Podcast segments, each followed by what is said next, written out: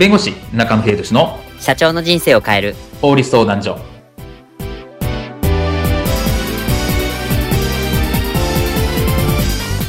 こんにちは弁護士の中野秀俊です。こんにちはアシスタントの堀内隆です。この番組は IT 専門の弁護士中野秀俊がこれはすぐに使える法律主に企業法務の知識を分かりやすくそしてちょっとコミカルにお伝えする番組です。よろしくお願いいたします。今回のテーマはなぜセリフだけのネタバレサイトは違反になるのかです。はい。最近ちょくちょく見かけるこのネタバレサイト。まあ、漫画のネタバレサイトとして絵は描いていないんですが、セリフだけがこう掲載されているというサイトのことを指しています。そもそもこのネタバレサイトっていうのは違反なのでしょうか？このネタバレサイトについてこういったシーンはありませんでしょうか？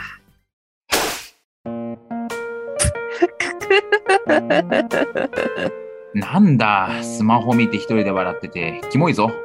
いや、すいません。あの、おそ松さんのネタバレサイト読んでるんですけど、もうめっちゃ笑えてきてる。おいおい、仕事中だぞ。だいたいそんなの読んでいいのとかよ。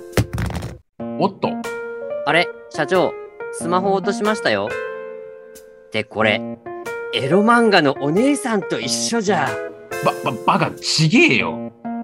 社長も仕事中に漫画読んでるんじゃないですか。俺は有料契約してるんだよ。お前は著作権違反のものだろ？エロ漫画に有料課金してるんですか。何をもう許さん。筋肉バスター。ぐわー。やったな。ゾロのおにぎり。ぐわー。そうくるか。鬼滅の刃の一の方知らぬい。うわー。おーこうなったら必殺セクシー。あの、二人とも、これ以上やると、この番組も危ないんですけど、え？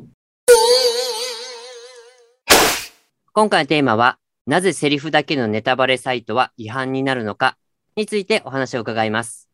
はい、えー、先ほどからのネタバレサイトなんですけど、セリフだけが書いてあるネタバレサイトなんですけど、これはズバリ違反ですよね。そうですね。まあ、あの、これ、判例があってですね。はい。まあ、東京地裁が先日、えっ、と、まあ、あの、発信者情報開示請求をした方がいて、おあ、これ、ネタバレサイトで、いわゆる漫画のセリフだけを載せましたと。はい。キャラクターとかは載せてないんですけど、セリフだけを載せた場合で、まあ、その権利者、まあ、会社なんですけど、これは、まあ、おかしいと。これ誰、誰が書いたんだってことで、発信者情報の開示の請求をしましたと。で、この発信者情報の開示の請求って、いわゆる法律違反がないと返されないんですけれどもえ、これは著作権に違反するという形で、まあ、訴えましたとうん。